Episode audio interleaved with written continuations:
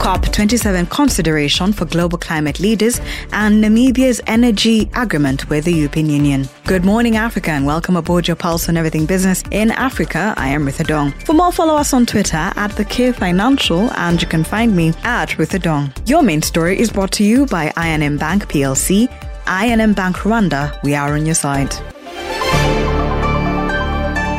As COP27 nears, economists say decisions taken may have a lasting impact on Africa. One key expected outcome from COP27 is for advanced economies to expand and fulfill pledges made at COP26 to close the enormous funding gap needed by African countries to transition to low carbon economies. Dion Forey, senior economist with Oxford Economics, expounds on what should be key considerations for global climate leaders, policymakers, and investors at COP27. A key expected outcome from COP27 is for advanced economies to expand on and fulfill pledges made at COP26 to close the enormous funding gap needed by African countries to transition to low carbon economies. At last year's COP, 39 advanced economies and international development organizations committed to stop funding fossil fuels, including natural gas. Many of these countries are, however, persisting with new hydrocarbon developments themselves.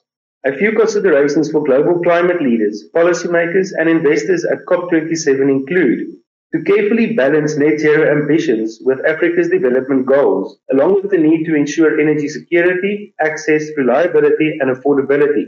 Many African countries can expand energy access through renewable energy and complementary technologies, but others need time to adapt and restructure to more environmentally sustainable energy systems.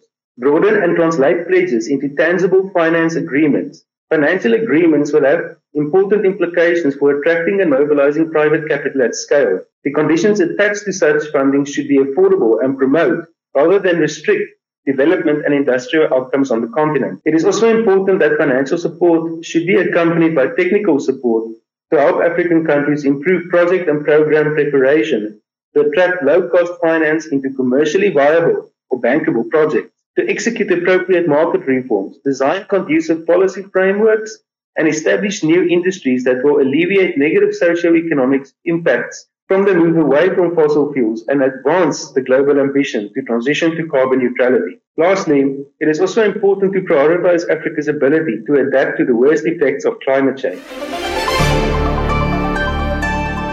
quick look at the other stories making it into the podcast. Namibia has provisionally agreed on a deal with the European Union to sell its rare earth minerals critical to the renewable energy sector. EU and Namibian officials told Reuters that they were planning a deal on hydrogen and minerals as the bloc works to reduce its dependence on Russian energy. Namibia has significant reserves of rare earth minerals such as dysprosium and terbium needed for permanent magnets in the batteries of electric cars and wind turbines. The European Union wants easier access to the minerals in Namibia and plans geological projects to explore the resources of a country which is nearly as big as the combined territory of France and Germany. The Minister for Energy Sector and Mines said there was demand for the South African country's rare earth metals to power the global transition to green energy. Namibia aims to position itself as a renewable energy hub in Africa, also thanks to its vast potential for solar and wind energy to produce green hydrogen. The Nigerian government is to restructure its record 20 trillion naira debt to central bank bonds, a step seen as availing the revenue starved government the luxury of a longer time to pay back after President Muhammadu Buhari consented to the proposal. The credit obtained through Ways and Means advances a facility granted by central banks to help government bridge temporary funding gaps subject to regulatory limits has run up for years, standing at 798.6 billion naira when the current administration started in 2015.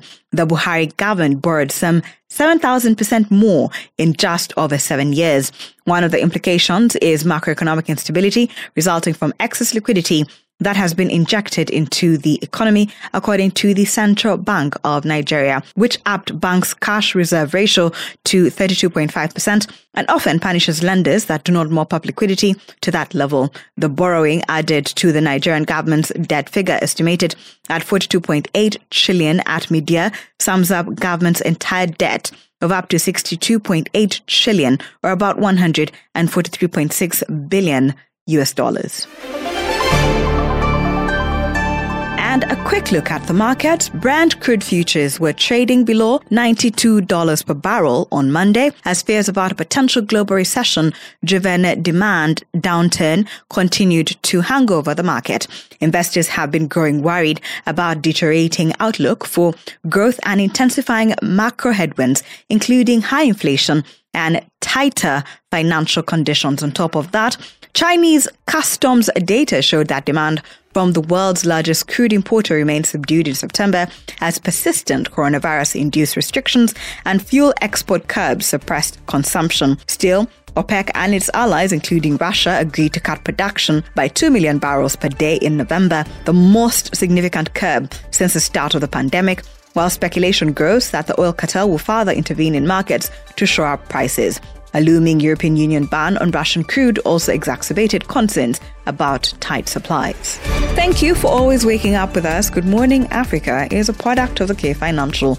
If you have any suggestions or you just want to check out more stories, visit our website, that is thekfinancial.com, and don't forget to subscribe. You can also find us on all social media platforms at the K Financial, and you can find me at Ritha Dong.